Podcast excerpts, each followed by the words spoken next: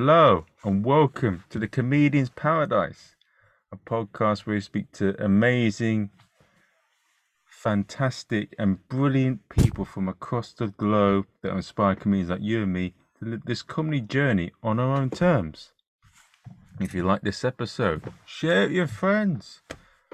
Subscribe on this fantastic journey and give us a fantastic five star review on Amazon or iTunes. Now, today's guest is a real fantastic Domino's pizza of a comedian. Like the best flavor, a full meal. He is Saif. Abu Kandil. He is a fantastic comedian all the way from Egypt. He developed a lot of his time and his comedy gems in London through fish and chips and full English breakfast and is a brilliant comedian as a result of the perfect sausage and baked beans. Let's get to know him and let's chat to him. How you doing, Saif? I'm all right. I'm all right. You know, uh, back in my infidel days, I did enjoy a pork sausage, a bit of the bacon, but you know, me, me Muslim stomach couldn't handle the uh, the complexities of eating uh, pig meat. So uh, uh, that my, my English breakfasts have become uh, a bit kosher now. So I like I go for the kosher bacon. I go for the kosher sausages. I am actually. I don't give a shit what Piers Morgan says. Little tough pot boy.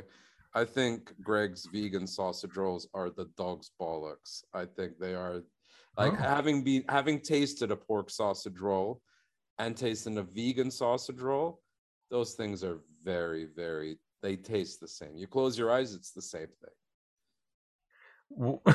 whatever whatever whatever tickles your fancy whatever whatever you're into mm.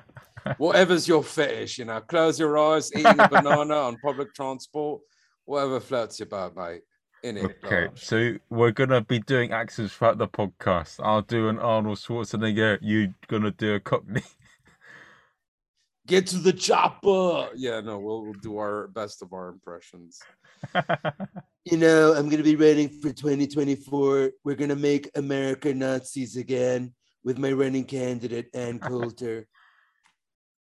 Vote for Trump and Coulter 2024. We're going to make the Nazi party come back again. Well, I mean, he's very popular in that party. And I mean, a, a lot of people are saying that he's probably going to go again for presidential nominations, won't he? Or let's see. Is it is it bad to hope for someone to die like him, or or at least you know at least at least instead of playing uh what is it you know that here comes the chief, or uh, that whatever you know the, the Americans play for their presidents, I think they should just play the closing credits for Curb Your Enthusiasm. I I, I just want. I mean. Yeah, but it's also very hacky. I mean, every sort of left wing comic is used to make. I mean, they're disappointed now. They got no more Trump jokes to use because he's no longer president. Now I just drive around Mar-a-Lago in my golf cart shouting, I used to be president. Now I can't Twitter anymore. Or boxing matches. Apparently, he commentated on a MMA fight with. Uh... And let's not forget about him taking his tie and shirt off and going bare chested into the burning World Trade Center and, you know, helping out, you know, find those passports that we could be able to identify the hijackers you know ran into the burning jet fuel towers and was able to recover the passports and I, I got the passports of the hijackers and i found this african american baby i rescued and i gave mouth to mouth resuscitation by grabbing that pussy cat on the window you got a you got a biden impression you do a little short little skit of biden and trump arguing this is my Biden impression. All right, are you are you paying attention? This is my Biden impression. You're not going to forget, are you? Sorry, mate. I've forgotten. I've forgotten. Could you do it again? you know, I, I was actually just seeing him on BBC News 24 just now, and I remembered about a friend of mine saying, like, you know, after Endgame, he had put written, I just wrote on like Facebook, I just saw Endgame was brilliant. And then he wrote at the bottom, like in the comments, what was it? I had no idea they were going to get Biden to make that cameo at the end. It, it's to be honest, one thing I want to say for this, what what started uh, the impressionist journey of Trump and Biden? How did you get here Saif? Like in terms, How did I get here in terms of impressions? yeah, and, and your comedy journey, like to making Um, fun of Donald Trump, Biden, and all these. Well, that's the. Uh, I think maybe the.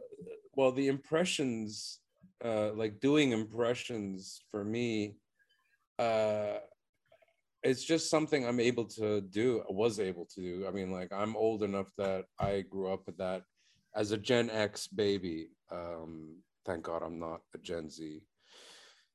I think everyone's happy they're not Gen Z. Um, when I w- w- like on our road trips, we used to like make our own entertainment, uh, driving from Cairo to Alexandria, and um, I think um, just doing impressions in the eight, like from movies, you know, doing Yoda, Chewbacca with my older sister. it- it- you know the I know, I know, you know, like just that whole back and forth between Chewie and Han Solo was always like, you know, that is why you fail. You know, it was just like uh, the the ability to just try and emulate voices was something I did long before I did my stand up, and um, I think as I got into comedy, I think the impressions wasn't actually my go-to. Like, I mean, there what was his name? Rory Bremner, that British comedian that really was famous for doing a lot of impressions, especially Tony Blair. And uh was it was his name Rory Bremner? That UK uh he was on Channel 4 a lot. I think his name was Rory Bremner. Might have been someone else. I'm not sure. but there was like a lot of different impressionists that their specialty was storytelling and using those impressions that they did so well. And i think um they say what is it they say? Impressions or imitation is the highest form of flattery. But i don't think i'm flattering uh, donald trump when i do an impression of him uh it, some voices just come naturally to do quite easily and others are are a challenge. But it's not the focal point of my stand-up. I, I try to do more a mixture of gags quick gags uh storytelling uh depending on how much time one has on the stage. Like if you're doing a five minute then you got to be like you know rapid fire if you're doing a 10 minute set or a 15 minute set you can sort of take your time and have a bit more fun with it uh doing maybe like it, it all depends on the time you're doing. And then when you're doing your one hour specials at the fringe uh edinburgh fringe or leicester fringe or any of the fringe festivals or any of the comedy festivals you actually have a lot more time to explore the arc or the story of who you are on stage. Because one thing that's always appealed to me about stand-up comedy is like you know when you do when you're in a theater production you've got the director you've got the writer you've got the main antagonist the protagonist you've got uh the extra people on like whoever's in the scene or in the show production. Then you've got the stage hands and you know costume and so on and so forth whereas when you're a stand-up comedian doing a one hour show special you're the writer, you're the director, you're the main actor, you're your own antagonist, you're your own uh, leading lady, you're everything all rolled into one. And I think life is serious enough as it is, and that's probably what, because I was in theater before I did comedy, and I think what what didn't appeal to me about theater was the seriousness of it like life's serious enough as it is you know why can't we just and i think also that was when me and the director of the theater group i was in we we didn't butt heads outright in front of the whenever we'd have like those creative meetings but there was a part of me that would feel i don't belong here. This is not my thing.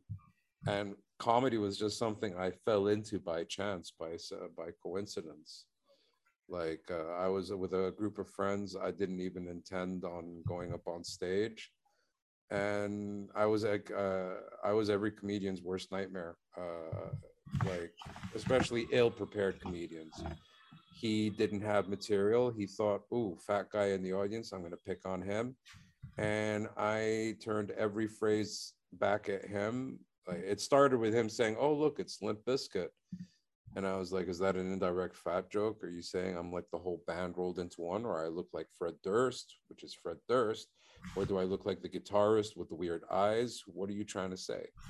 You know, I was a bit high at the time, so I might have had glazed red eyes, so I wasn't sure. Might have been on the defensive, but still, you know, poor show from his side, trying to make fun of a guy that he hardly knew.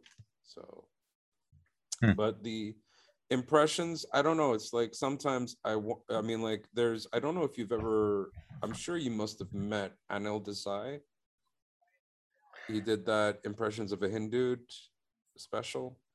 I've heard of him, and I've heard, he does phenomenal im- like he has a very large rolodex of impressions and he does a lot of impressions like he really does do the effort and i think for me it wasn't like i want to compete with that and it's not that i want to be known as another impressionist comedian. I'd rather be known as a comedian that can also do impressions but it's not my go-to if that makes sense. You know and i also like i do i like doing musical comedy like doing comedic songs but again i don't want to be known as like a mitch benn or a bill bailey you know i don't want to be known as a musical comedian. So i kind of think i want to be always constantly changing and evolving in my comedy journey so that's what brings me here and keeps me going i guess is the the ever changing okay, and and but how did you become like a comedian in Egypt? What was it Oh. that made you?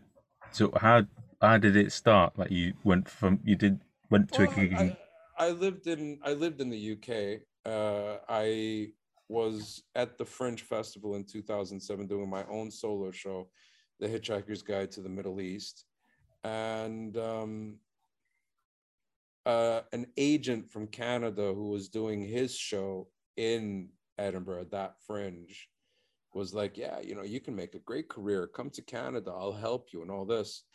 And at that time my parents were like my mom lived in the uk with me up until 2002 then she moved back to egypt. Like we have my dad he bought this house in 1979 not the house the land. In 1979 he built the house. Uh, not himself got it you know, people to do it he designed it.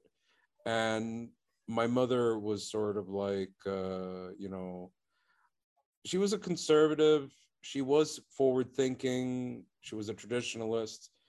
Um, she is she was Iraqi, uh, is Iraqi, um, and sort of did this uh, what parents do, which is like, you know, I'm very happy for you. I hope this goes well. But if for whatever reason it doesn't go well, you're gonna come back to Egypt, you're gonna get a regular job, and the comedy will be something you do as a hobby. I was like, okay, fair enough. Canada didn't work out. The guy happened to be going through a really, really super rough divorce at the same time as my, and he was focusing more on one of his musical clients rather than me as his first comedian uh, client. And I just sort of, I came back to Egypt, uh, and by the grace of uh, Allah, I got a job teaching in a private international school in Cairo but it never did the passion for doing comedy die out or or extinguish. I always wanted to do that. And I started in 2010 doing comedy nights in Cairo. Like I found a venue, got in touch with a bunch of the comedians that were there that, that were doing it in Arabic. Because Axis of Evil, I don't know if you remember Axis of Evil, which was Ahmed Ahmed, Maz Jobrani, you know, Badila they came to Egypt in 2007 and they kind of sparked and inspired a lot of young budding comedians to start doing stand-up comedy Okay. and by 2010 and then obviously we had the arab spring in 2011 uh, then this young chap by the name of hashim al-garhi he started what was known as al-hizb al-comedy which was Egypt's first platform for stand-up comedy, started in August 2011. Um, and it kind of grew from strength to strength by the end of 2013 what happened was that i actually left teaching full time uh, teaching in october 2013 to look after my dad. He had prostate cancer. And as well as looking after him i kind of was invited to do a christmas show like appear on uh, they asked originally they wanted me to appear I ended up hosting, I was the compare for this comedy night in December 2013. And I ended up being asked to become the managing director for Al Hezb El Comedy, which I did for 14 months. Uh, we left on good terms, but it was just because I felt that I had told him if uh, certain things weren't where I thought they would be a year from now, then I'm going to move on, but we'll like walk away from each other in an amicable way. But of course, us being in the Middle East, there's no such thing as walking away amicably. So we walked away butt hurt. Uh, but we we are on talking terms now, and everything's cool and kosher under the bridge. I mean, you know, on, water under the bridge. But uh, yeah, no, I in 2013, 2014, I made that decision of like, you know what, screw teaching. I want to go full time, whole hog into doing stand up, and I 2015, I launched my own indie label called Ronan Comedy. Um, at the beginning of 2020, we were going to do like Ronan Comedy was going to do this thing called hashtag gigging in Egypt bucket list. Then COVID came and said, fuck all your plans. You had plans? Fuck them. Sorry for the listeners that are under the age of 18 that got a little offended, going, Mom, what does fuck mean? You know, um, so yeah um i just i think what motivated me or inspired me to do or continue doing stand-up comedy in egypt is there's every culture has a need for stand-up comedy because as i said life is too serious we need to be able to let our hair down we need to be able to just chill and kick back no i mean ari mm. um, what what is the so what is this is is it the structure quite loose in Egypt? Because in Malaysia, yeah, I hear it's it's not it's barely even ten years old comedy over there. Um, eh, in Egypt, we have a thriving circuit of a body of comedians. Like there's a lot of talented egyptian comedians that who perform in arabic like um ahmed al-haridi muhammad gamal al-din ala al-sheikh muhammad helmi uh, ahmed al-sayyid uh, Camacho, like there's all these different comedians, but like a lot of us in the back of our minds, we know that because of the society structure and because of the seditious nature of stand-up comedy, we kind of don't have the luxury that say a UK comedian like if a UK comedian gets up on stage in a pub function room you know a comedy night and makes fun of the UK government directly nothing will happen to that comedian whereas in Egypt it's it's just best not to discuss politics and it's best not to discuss religion just because those are the two subject matters that the government doesn't have a sense of humor about. Ironically, there's nothing wrong with me getting up on stage and say making fun of the UK government or making fun of the EU or the US Congress or making fun of Sudan or Libya or even Israel, believe it or not. But the minute I open my mouth about domestic politics, that's when I could get myself in hot water. Hmm. Like there's one comedian, you you know college humor? Yeah, yeah, it was brilliant. So uh, there's a Middle Eastern equivalent which I think is called Nine Gag. And they release like videos, shorts, and stuff. And a comedian here, a Christian Egyptian comedian, he did a joke video about the people who read Quran on the radio and after he finished the video, he actually this actually happened. He got married and then one week or two weeks into his marriage, like when he just came back from his honeymoon, he had a knock on the door and the guy was in jail for like a month because of that video. Good, yeah. So, you know, I mean, me personally, it's I can see that in the Middle East, it's not an easy like all governments in the Middle East. They have a certain element of like, I mean, I hope I don't end up being black bagged and taken to the desert for what I'm about to say, but we all saw what happened to a Saudi journalist in the Turkish uh, Saudi embassy, like the embassy, the Saudi embassy in Turkey, just because he was a vocal opponent of MBS, Mohammed bin Salman. Whoa. So, yeah. Yeah, I mean, comedians complain here about this, about certain things, about, oh, you can't joke about this, you can't joke about that. Well, at least you don't get bloody killed for it or bloody arrested for it, so shut up. yeah, I, I I find, you know, I mean, I don't want to sound like uh like I try not to be one of those uh, kettle pot black glass house catapult thrower uh but you know, sometimes comedians in the UK really they've got it good. They really should stop bitching so much. It's oh, and does do you have open mics in Egypt where you do short bits and you go to semi-pro, pro, and you go on TV or star and all that?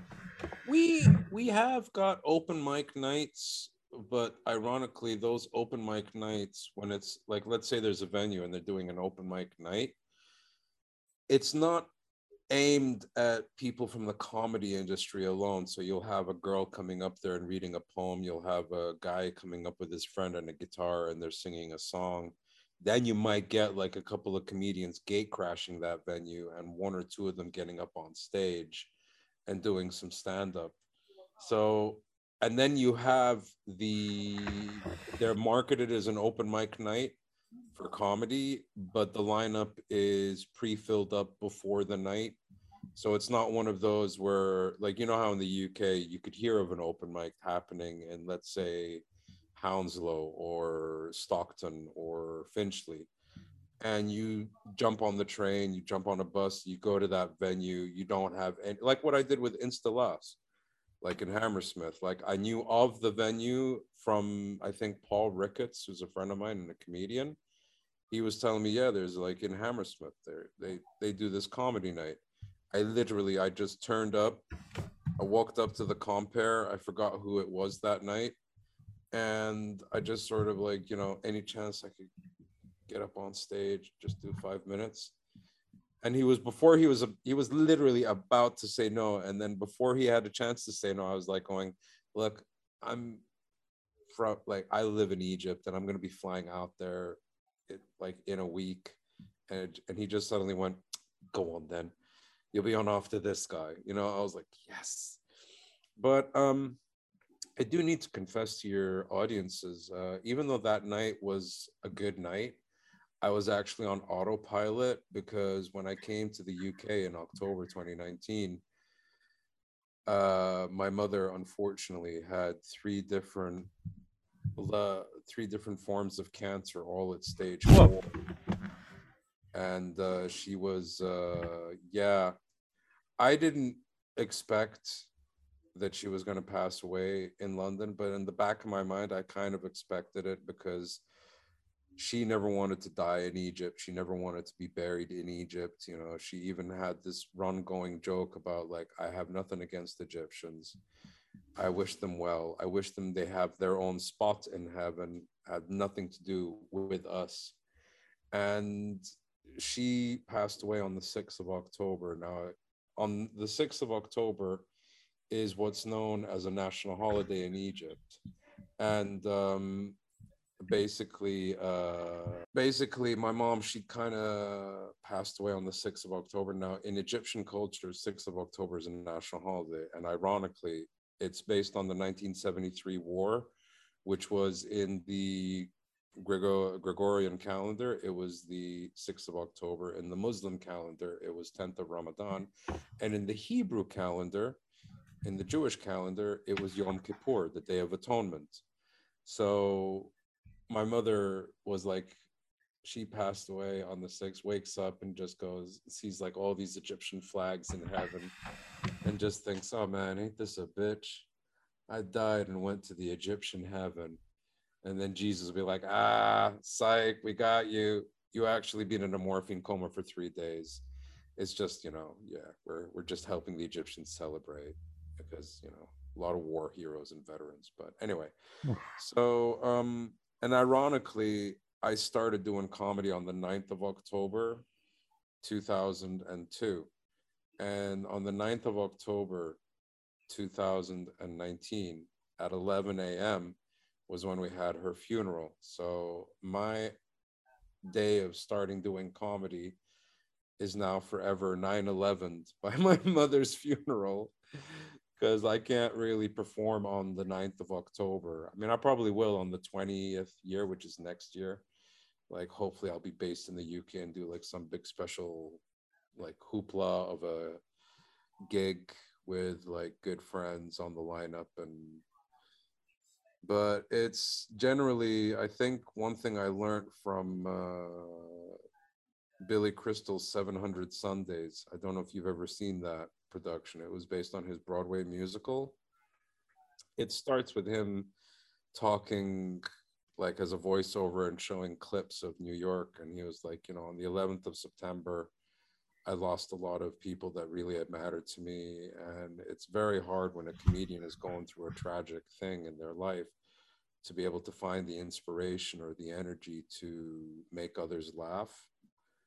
And then it cuts to him doing his production of 700 Sundays, which was all about the 700 Sundays he got to spend with his father before his father, his hero, passed away.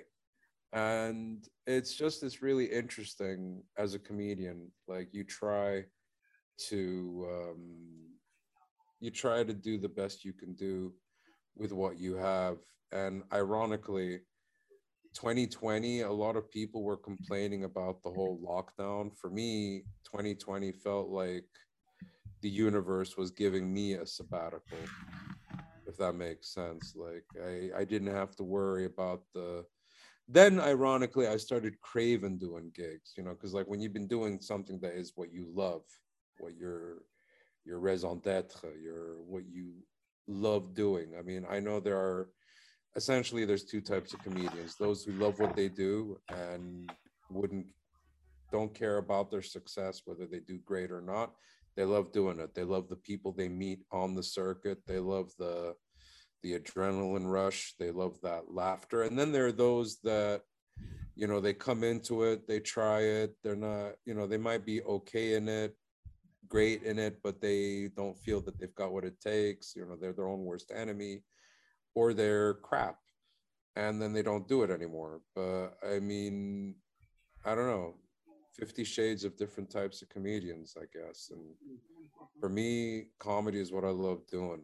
I, I wouldn't trade it for all the space cake brownies in the world. Wouldn't wouldn't I, I don't want to be like one of those comedians that ends up being on TV because in TV you're censored. You get censored by the executives, you get censored by the advertisers. Do you remember there was that time in the UK television when uh, Richard Hammond used to do a five o'clock afternoon pre watershed show that was live? I don't, I'm afraid. Sorry. That's okay. No, no, it's all right. It was like around 2003, 2004, 2005, 6 that Richard Hammond, the guy from Top Gear, the shortest one, used to do this uh, pre watershed show on ITV and I got a call from a friend saying, "Hey, listen, they're looking for comedians to come and do a spot on this show." And I was like, "Great!" And she was like, "Telling me, listen, it's TV, and it is pre-watershed, so have your cleanest material possible." Which is a bit I again, you know, I hate being told, you know, like I hate being told what I can and can't say, you know, and I live in a country now where I have to watch what I say, but I hate being told what I can and can't say. So I went and I did my material for the first set of uh, censors, or should we say, but like you know, the people were like, "Let's see what your show's about. Like, what's your material?" They loved it. They approved it. They greenlit it. Then the second set of uh, censors were like, "Let's hear what your thing is," and I did it, and they were like, "Yeah, it's great. We greenlight this." And I was sitting in the audience but in an empty studio and they're like doing their setting up and you know the markers and you're going to come and stand here you know and then they were like can you come up on stage and do your material and at this point was the studio executives in the booth you know like where they watch all the cameras zooming in and whatever and they were the ones that blackballed the material they were the ones who turned around and said no you no you're you're not going on TV, not with that material, which was kind of strange. They could have turned around and said, no, you you're not going to do that joke, but they just decided they didn't like what they saw, which was really weird. It was, but you know, everything happens for a reason. You know, one door shuts, another ten open in their place. So I don't get the green light for that, but you know, I can now say, as seen on Comedy Central, uh, I recorded this in March, April this year, and it aired on the 6th of September this week, like on Monday this week. So I am now able to say, as seen on Comedy Central's channel hopping with John Richardson and Judy Love and another comedian. I forget what her name was. So bad, so bad. But yeah, you know, like everything happens for a reason. You know, yeah. all good things come to those who wait. Well, what's his face? John Rich, um, a friend of mine who, in LA, who um, he did this really short bit on Last Comic Standing, and mm. basically it's this bit where he didn't get through the audition stages, but they thought they'd invite him to come back in again, and the producers told him to do a hacky Mexican joke, and so he goes and does it, and they say, "Oh, I can't." The judges say, "Oh, I can't stand that hacky Mexican joke." and then he gets to keep that as a credit on Last Comic Standing. And a lot of the hmm. times, the people don't research that, so he's able to use that to help him get gigs. Well, I mean, to a certain level, of course. To a certain level, but like, I mean, I, I actually, because like, what was interesting with the channel hopping was that one of the researchers did a Google search for Egyptian comedians and you know articles about me came up. So he reached out to me via my Instagram and they were like we do a show it's called channel hopping and they sent me an exact like one of the past episodes from season 1 saying this is what we're about and I was like okay then they said now you need to go and find clips from Egyptian television I was like oh shit this is going to be tricky, but I'll give it my best shot. So I went, I got like six, seven clips, got all the information. And this is interesting that I got them seven clips, but we only ended up using two. Okay. So, uh, and it's, but it, you know, uh, it is what it is. I mean, television is one of those weird beasts that you don't want to be on it, but at the same time, you do want to be on it. You know you want to make it by like i mean i'd love to be on eight out of ten cats or have i got news for you or you know some panel show with other comedians and singers or whatever like never mind the buzzcocks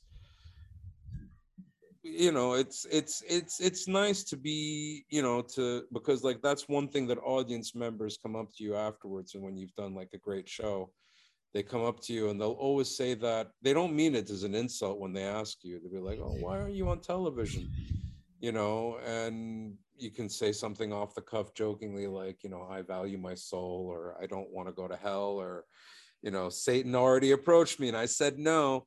Um, but um, it, just it, it's just the the luck of the draw you know you get the cards you're dealt with and you just make do with what you can uh, it's just I I mean like I am actually proud of the fact that I can say as seen on Comedy Central, but I always have to say Comedy Central UK. I can't turn around and say Comedy Central because that'll be a little audacious of me.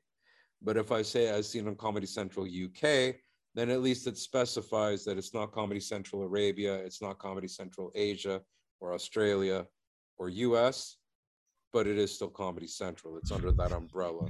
Yeah. So, um, so luckily for me, my my clip aired, and I'm actually I didn't have the misfortune of your friend with the judges saying we don't like that hacky shit. Did he? Okay, I have a question for you though.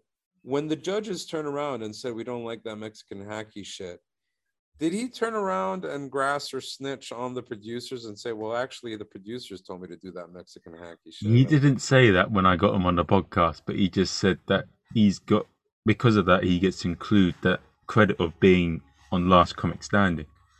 Ah, because a friend of mine, what's the name of that Icelandic comedian? He's got like a weird surname. Simonson. No, different one. He's got like that, like a short surname. Ven. Like, fuck, what's his name? He was hosting a comedy competition for Laugh Factory uh, in Europe, and they were sort of like doing an international comedy competition. And uh, there's one comedian you can try and reach out to actually after me, which is the white Sudani, Omar Ramsey. He was actually a contestant on that, and they flew him out to uh, the Netherlands for that back in 2018, if I'm not mistaken. And he was representing Saudi Arabia, ironically, rather than representing Sudan, even though he is, you know, Sudanese Irish. Oh. Does the name ring a bell? No, I've, I'm looking up the names that you you're on the Wikipedia. Ah, that's interesting. White. Sudani. Yeah, yeah. Omar Ramsey, the White Sudani. He's uh he's actually very funny, very, very he actually started off the him and other comedians, they started the comedy circuit in Saudi Arabia of all places. And it does kind of burn us in Egypt that Saudi Arabia, which is allegedly way more repressive, allegedly way more suppressing of freedom of speech, has a thriving comedy circuit where they're bringing comedians like Fluffy and and Dane Cook and Louis C.K. and like all these big name star comedians to Saudi Arabia, to Jeddah to perform. And yet here, us in Egypt, we're just sort of like, you know, trudging along like the turtle in the the hare and the turtle. It's just it's it's sad. It's sad. Like we allow people to get beer and whiskey and wine in our country, and yet, you know, if you're caught with alcohol in Saudi Arabia, you can get your head chopped off if you're mm-hmm. Saudi, or you can be deported if you're non-Saudi. But yeah, so how does that work? So you can purchase alcohol, but you but you can't you can't drink from it. Is that what you're saying?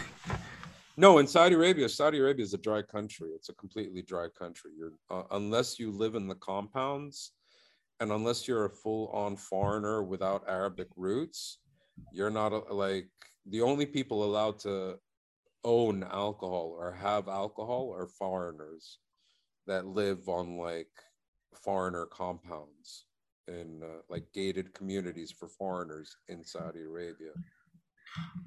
I'll tell you one thing, mate. That people must get tempted in Saudi Arabia to have a have a have a try.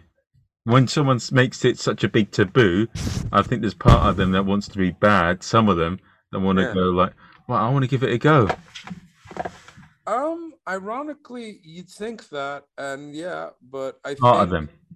Part of them do, but like uh, I think it's the the fact that people can get their heads chopped off for owning and supplying alcohol in a black market capacity. Uh, it's it's a trippy culture. I mean, like you won't find like uh, you won't find like it, it- it's just it's like I, I don't know i mean like I, I can't speak about the rest of the middle east because like i mean i've been to the emirates and the emirates is such a interesting dichotomy of clashes like dubai is sort of like the las vegas of the middle east but you're only allowed to if you're the proprietor of a bar you're only allowed to open your bar on the same grounds as a hotel. But then you've got the other emirate, Sharjah, which makes Saudi Arabia look liberal in terms of like their Islamic uh, uh, law. And then you've got Abu Dhabi, which, you know, we have this running joke in the Middle East, which is that whenever Dubai screws up in a financial crisis, Abu Dhabi is the rich uncle that says, I got this, I'll take care of it. You know, your debt is taken care of by Abu Dhabi. Don't worry. And is that are they the ones that own Manchester City? They are. Abu Dhabi is the one that does the Formula One Grand Prix. They're the ones that never struggle for financial uh, whatever. Like when Dubai had the crash, Abu Dhabi was like, again, here you go. So yeah, that's the good old fashioned yay, more nuclear submarines in the world because that's what we need. Sorry, I've got BBC News playing in the background. Well, I mean, one thing is, uh, I mean, until the oil runs out, I mean, that's. I say we should just grow fields and fields of marijuana and just switch to hemp as a source fuel. Ford did it. He built a car that was made out of hemp and that was powered by hemp fuel. He did it. He actually proved that you can have a car that runs on hemp. Ham, did you say? Or hemp? Hemp, hemp. That'd be a bit weird, a car fueled by ham. Yes, but that's what I say. That would be quite a car. I mean, that'd be like you can imagine Bernard Matthews driving and going, It's beautiful. I mean, also, of course, having your English breakfast and ham sandwich. You sat in the back of the car as it's like, driving. I'll eat the eggs and I'll just pop the ham in the fuel capacitator. Be like that thing from Back to the Future where he was putting garbage in the thing. But uh, crazy world we live in. Wouldn't that also mean that certain cars would get banned because of if you have a ham car, you wouldn't be able to drive in certain places, wouldn't you? It would not be popular in Saudi Arabia. That is true. That is true. But imagine the way, imagine all those eyebrows raising in the Muslim world, and they'd be like, "There are cars that are powered by ham." Huh. Another tricky debate question for us Muslims. This should be interesting on 20 questions. But yeah, you know, like, uh, it's fun being a Muslim in 21st century. What um so what would you say where is how how does the circuit sort of what's what what's the um I have to think about this. What are like the main clubs in Egypt and main people you got to get in contact with if you want to be a you know if I, if my name is Billy Bollocks arrogant prick and I wanted to do well in comedy in Egypt what, where would I go in terms Uh, of big clubs and all Well, that Billy Billy would have to change bollocks to something more. Uh, although the word bollocks is not as known in in the Arabic uh, culture, in the Arabic speaking culture, so could be all right with that name of bollocks. But uh, it's ironic. We used to have a comedy club that started in the end of 2018 but then it closed its doors in 2019 just because it was badly located like uh, it was located in this building which had these horribly horribly painful like stairs that made you feel like you were doing three leg days in one um, but the venues that you approach are there are a couple of venues that they do entertainment and they do allow certain nights allotted for comedy. The the way to get a a night like the way to get a part in doing comedy in Egypt would be approaching either Al Hezb El Comedy via their Facebook page or their Instagram page uh, the Comedy Bunch, again, either through their Facebook page or their Instagram account. Uh, Helmi Man Events, who organizes Comedy Bunker, and Helmi, Muhammad Helmi actually organized Egypt's first ever and still does these roast nights. You know, like, uh, you know how there are those roast, I don't know if they have them, if they're big in the UK, like they are in the US, where like comedians, like two comedians are on stage and they try to roast each other. Uh, we started, he started doing that in 2019 in, in Egypt. He did the first ever roast battle uh, there's never been a roast battle before, and he actually organized the first one. And now he actually has, I wouldn't say the monopoly, but nobody else seems to be doing as good a job as Muhammad Helmi on the uh, roast battle comedy nights. But he also organizes. Con- it's basically through promoters that happen to also be comedians. That is how you would get your foot on the stage in an Egyptian circuit is by approaching one of the key organizers. So Al Hezb Comedy, Comedy Bunch, the Comedy Bunch, which are from Alexandria. Uh, Helmi Man, who is also Alexandrian, but he's based in Cairo. And venues wise, like a venue that you would approach would be the Room, which is like a cultural hub place that they organize. Hmm. They organize comedy events. The library, the Alexandria Library, actually has from time to time done live comedy events. Uh, usually booked six or seven months in advance. They have a very like they have like different performances ongoing throughout the year. So if you wanted to perform at the Alexandria Library, you'd have to approach them. If you're overseas, you'd have to approach them at least nine or 10 months before your proposed date. But uh, there's not that many, there's like no comedy club now. There's no like comedy store or the comedy cellar or the comedy cafe or Bill Murray's or Camden Comedy Club. There's nothing like that here in Egypt. One thing, how, how do you ban do you do comedy in Egypt in English as well as Egyptian? I personally do my comedy in English. Um, I can bring Arabic into my uh, into my st- into my set for the audience's sake, but uh, I mean, when I'm on stage in the UK or in Canada, I my material is completely in English very rarely do I speak Arabic in front of English speaking audiences. I don't feel too comfortable doing a, a Arabic sets personally. That's just me. I, I don't feel that comfortable. I don't feel. I tried. I did try once in 2015 and failed miserably. Actually, I remember several times I tried doing comedy in Arabic and it was not successful because it's not my thing. But Arab, uh, but English speaking, that's my bag. That's where I feel comfortable at. Sometimes I'll be even the only English speaking act on the comedy lineup at a comedy night. Like there'll be all the other comedians are doing it in Arabic, and I'm the only one that does it in English. So sometimes I actually have to turn down the dial on my on my English speaking and try to simplify certain bits to not having such elaborate gildings that the English speaker would appreciate, but that the English as a second language person wouldn't struggle with. So it's it can be a bit frustrating, a little bit. So, okay. Um, what what has been an interesting incident where you tried to do comedy in Egyptian? I mean,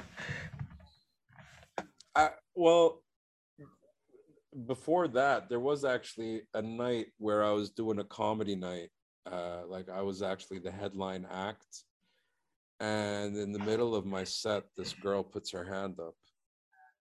And it's like an automatic reaction. Like, you know, after years of being a teacher, when you see a hand up, you're just sort of like, it was like it took over my programming as a comedian and suddenly the teacher me took over and was like yes you have a question and she turned around she said بتكلم العربي which means do you speak Arabic I'm like yes she goes why don't you do your set in Arabic and I just was like I, I looked at the audience and I was like is this for real And then suddenly uh like one of the other comedians he yanked down the projection screen indicating that we were about to give a lesson because of the whole that moment of like you know the student raising her hand and the teacher answering. And it was just a weird moment. And even after that show i've after shows i've had people walk up to me and say you know like you know why do you do your show in english why don't you do it in arabic and i'll be like well, why do you assume that everyone in the audience who was laughing is not laughing to be polite but they're laughing because they understood because I always feel like there's always that person that they struggle with English. So they presume that everybody else must be struggling with English. And that's why they say that, like, why don't you do your show in Arabic? But in terms of the Arabic, I, I think maybe I might, out of preservation and traumatic revelation, I might have compartmentalized the two or three times I attempted doing. I mean, I remember one time I was booked for a corporate show, and they were all the audience was guaranteed Arabic speaking. So, and at that time, there were English speaking acts, but I couldn't recruit any of them for the night. So I got two other Arabic speakers that they came and they performed. And I tried doing my material in Arabic, and the audience was just what was weird about the audience, Marvin, was that they were they were almost I don't know if it was because their superiors and their bosses were in the audience with them that they felt that if they're not allowed to laugh at work, they're also not allowed to laugh at a comedy night, even though their bosses hired a comedian who in turn hired two other comedians. So there's three comedians. And the first comedian who went on, he was like, he performed his best material, come off. And he was like, it's so weird it's like they didn't want to laugh. And I was actually studying the audience. They were almost covering their faces, covering their mouths. Like they didn't want to be seen as laughing. That was like one of the weirdest, trippiest things I'd ever seen. And the headline act, he came on, started doing his strongest material at the very start. Again, audience were reluctant to laugh, but suddenly they just started to warm up to that concept they understood the concept and then they started to allow themselves to laugh and by the end of his set they were laughing out loud so it was just one of those i think sometimes there might be people in the demographics of the population that are unaware of the concept of what stand-up comedy is in egypt. So that's why the concept of somebody standing up and telling jokes that are not hack hack gags like you know the one-liner comedians of take my wife please. I take my wife everywhere. She always finds her way home you know my wife said to me take me somewhere i've never been before. I said all right i'll take you to the kitchen. Uh, what's his name? That comedian who said all those jokes. He was in goodfellas as well. Point is like when you're like one of those one-liner comedians and the whole audience is used to it there's that culture of comedy or expecting comedy. But sometimes Egypt is one of those countries where you'll have the audiences hungering for comedy.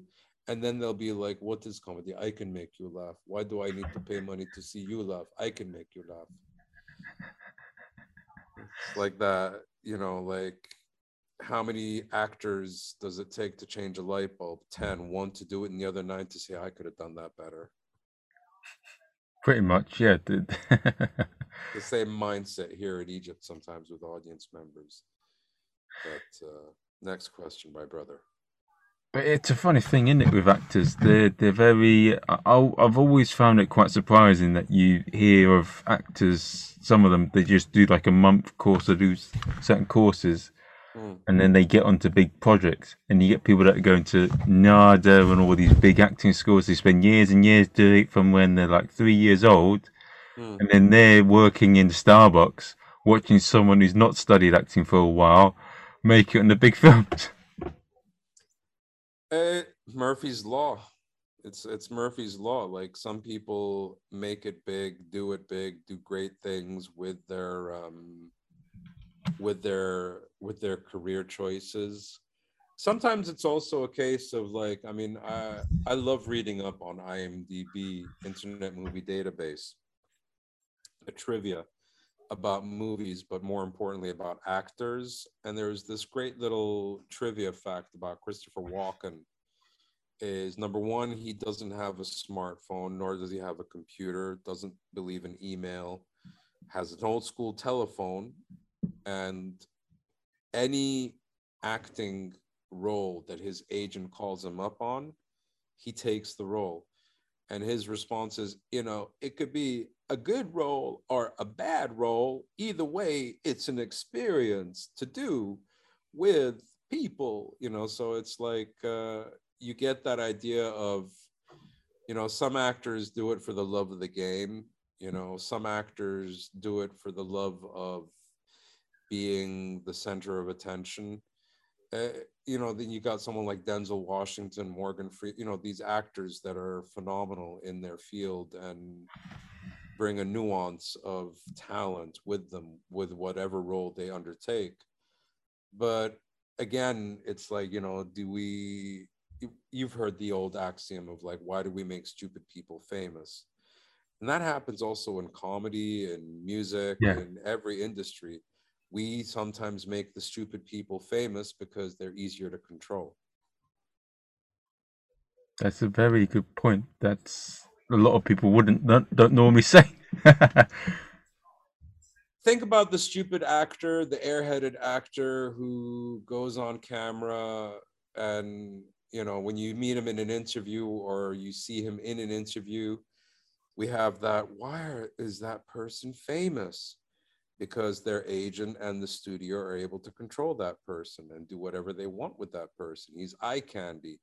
He's box office figures. He's ass on seats in the cinema. He's Happy Meals being bought from McDonald's with the free toy representing the movie. It's it's all marketing. It's all merchandising.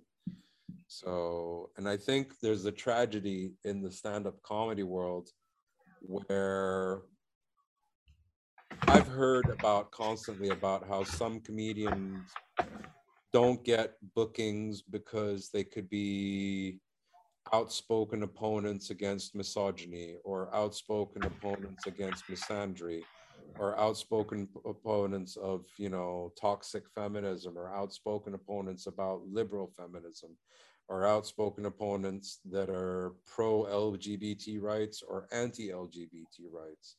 So and this is the weird thing because i've heard i can't remember i think it might have been on the comedy forum where somebody was discussing about booking an act that they don't like and then somebody i think it was a comedian now i remember it was president obonjo benjamin Ah. Bello bello and he had written a post about how a venue the booker doesn't like his act and didn't want to book him because he doesn't like his act and then somebody had commented, well, when I was a booker, there were plenty of comedians I don't like, but the audiences like.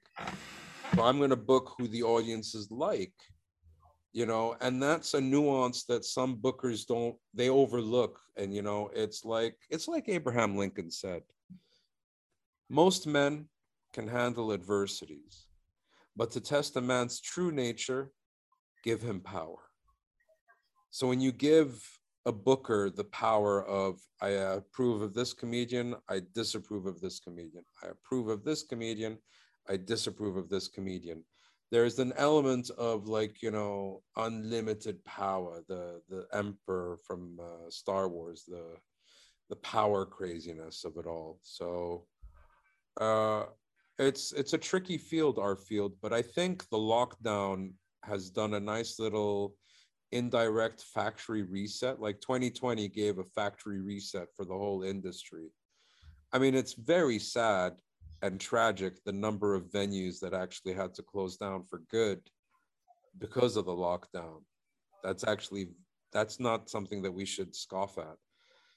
There is the optimism of well, hopefully in their place, you know, out of the fallen ashes, a new phoenix of comedy order will arise. So we we just have to. I don't think comedy is going to die completely. And I don't think the concept of a comedian standing in front of an audience, grabbing the microphone, making people laugh is ever going to end because people always need to laugh. It's just a case of we just have to hope that there's never a monopoly of the, what's that word? The, um, the boys club or the club of bookers, the elitism so to speak, that we see sometimes.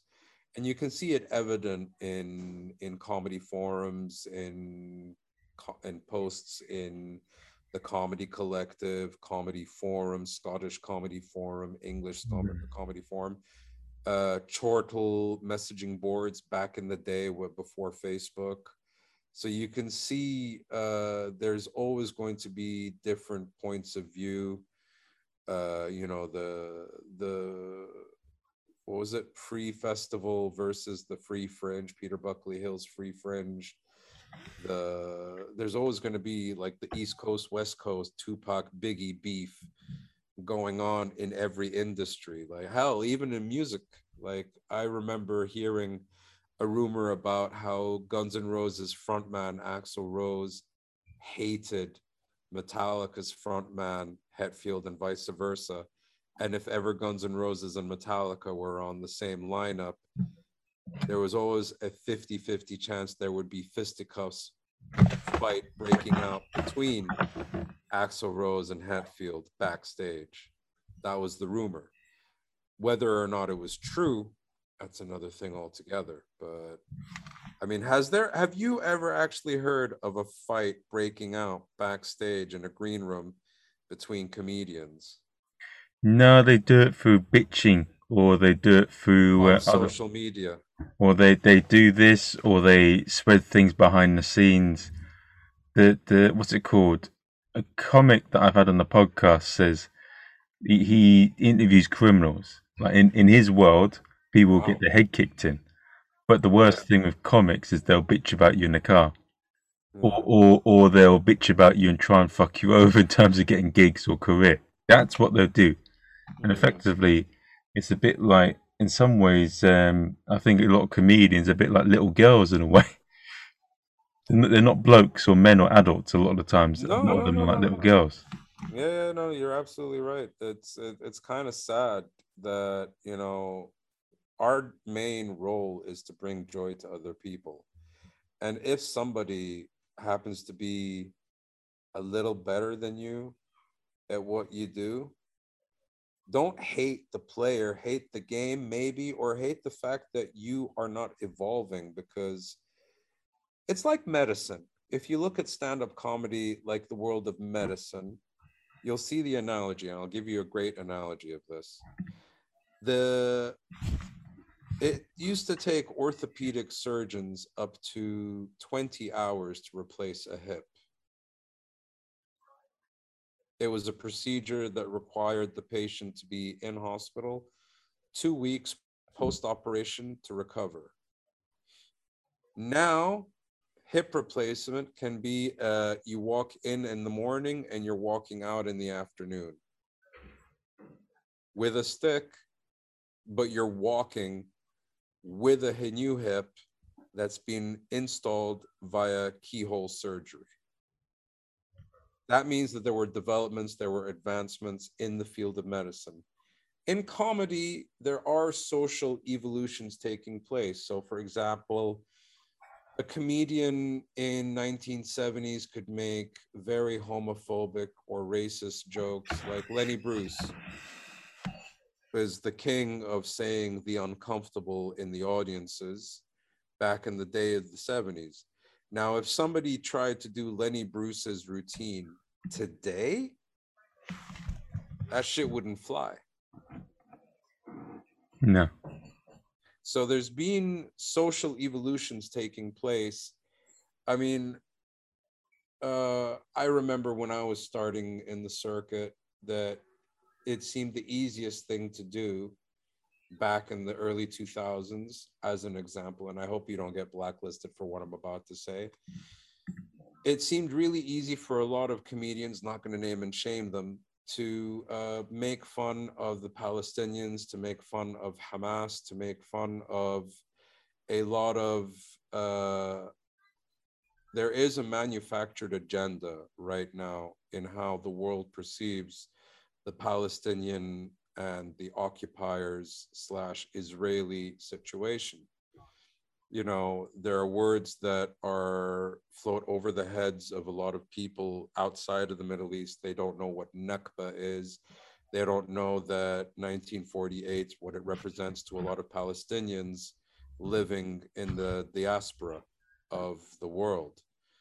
And the thing is that if we look now there's palestinian communities like mo amer uh, like um, I forget his name. Somebody was pointing him out to me the other day. But there are Palestinian comedians now coming on the circuit.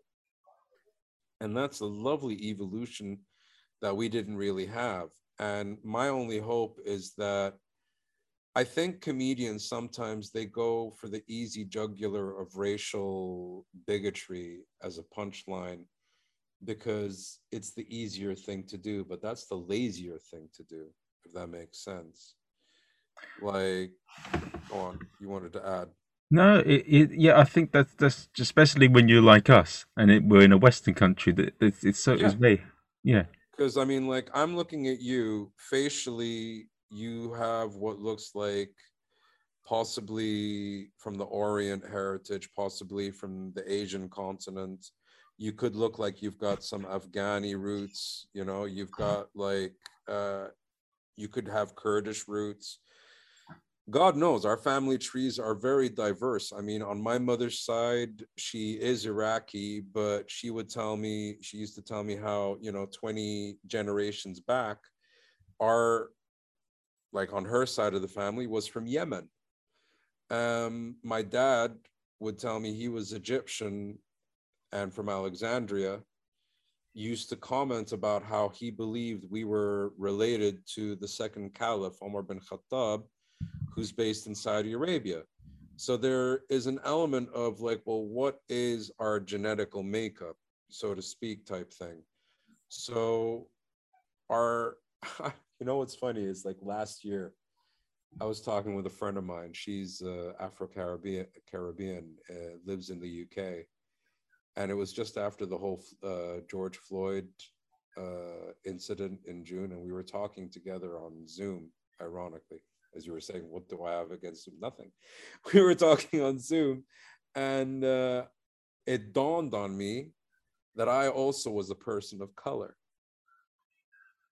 Even though I don't see myself as a person of color sometimes, because color is a state of mind, you know, like ethnicity is a state of mind. Why should it be an issue?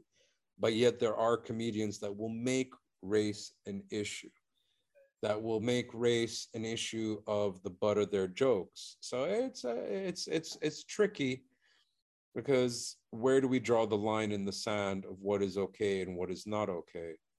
Fun point to sort of draw upon. When i was doing a level media studies it was at the time that goodness gracious me was on television was like on prime television and I remember my teacher saying that if a group of white Northwestern European actors slash comedians, brown faced, and did the same sketches as the cast of Goodness Gracious Me were doing, that would be racist. Yet, the sketches that they were doing on Goodness Gracious Me from their point of view is not racist at all. It's like um, what's his name? How can I just forget it all? Atif. Atif uh, Nawaz, I think is his surname, where he was doing a sketch comedy where there was all these different people applying to the to portray Muhammad Salah so they were all like, they all had curly hair, they all had beards, they all had like Man United shirts, and they were all trying to basically be Mo Salah. And none of them could actually, I, I don't know, it was like, there's a lot of BBC Three and BBC Four and a lot of clips that I can see sometimes on social media that I don't get to see because I'm living in Egypt. But it's uh, like I think as long as we of the like I just recently uh started this thing. I'm on Clubhouse a lot. And I was talking with other Muslims about this. And Arab speaking, like from Arabic speaking country Muslims. And the word jihadi. Oh. Yeah. We want to take I want to take that back for us because the word jihad translates into English as a struggle to overcome your inner demons and be a better person. Does that sound like a horrible pretext to a holy war? No. No. like jihad and nafs means like you are having a struggle over yourself. Nafs means self. So the same way that African American rappers might drop the N bomb, be like, you know, like the Muslim equivalent can be like, what up, my jihadi? Jihadi, please. And just to take it one step further, if you remember that film, um, Boyz n the Hood with Ice Cube and Cuba Gooding Jr., how's this for a scene reworded in that context? Yo, I tell you where you can find the finest women. Where? The mosque. What? Jihadi, please. I'm serious, man. You ain't gonna find no woman in the mosque. Oh, yes, you will. Go to the women's section. There's a lot of fine honeys there. Jihadi, please. Jihadi, what? So that's my goal for the end of 2021 is to try and recapture the word jihad and jihadi and make it like popular. And it's actually starting to work. Like a friend of mine on the clubhouse, he was like, I gotta go and do some errands, but I'll be back, my jihadi. and it just started to like it it's it's move, it's got like its slow momentum, you know, out of like my only hope is that the secret services won't think that we're trying to organize ourselves in a much more satirical way and arrest us for satire. That's my only hope. Fingers crossed. fingers, fingers crossed. crossed. Which is a Christian thing, but fingers crossed. Okay, so uh, hello cross. I don't know what to say. If I say something, Crescents, Crescents United. Crescents, yeah. I mean, you you saved me from going into a dark hole there. Yeah, Crescents United into a heart. well, Noodles United. I'll say that. I, I, I, can say that. No, I'm joking. You can. You can, my noodle. ah. Uh, so, one of the things that I want to say is it's been good to chat. I think that what you said there, the last bit, I think I'll, I will be an awesome little clip. I think, um, but like if if if if I want to find out about you, find out what, about what you do, how do people get in touch? Um, send me a carrier pigeon, or like Wonder Woman, fire the arrow arrow of Artemis to the temple of Athena, and I will find you. No, um, what you do is you can follow me on Instagram at saif underscore abu underscore kandil you can find my comedy page.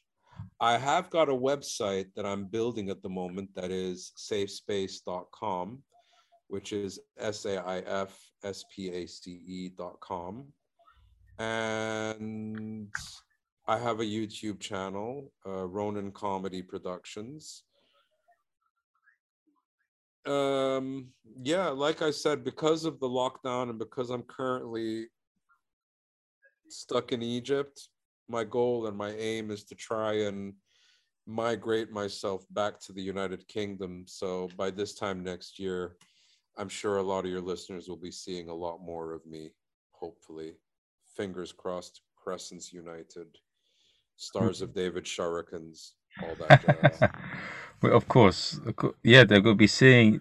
They'll be seeing you soon, head headlining and Doing Arab, doing jokes in Arabic, yes.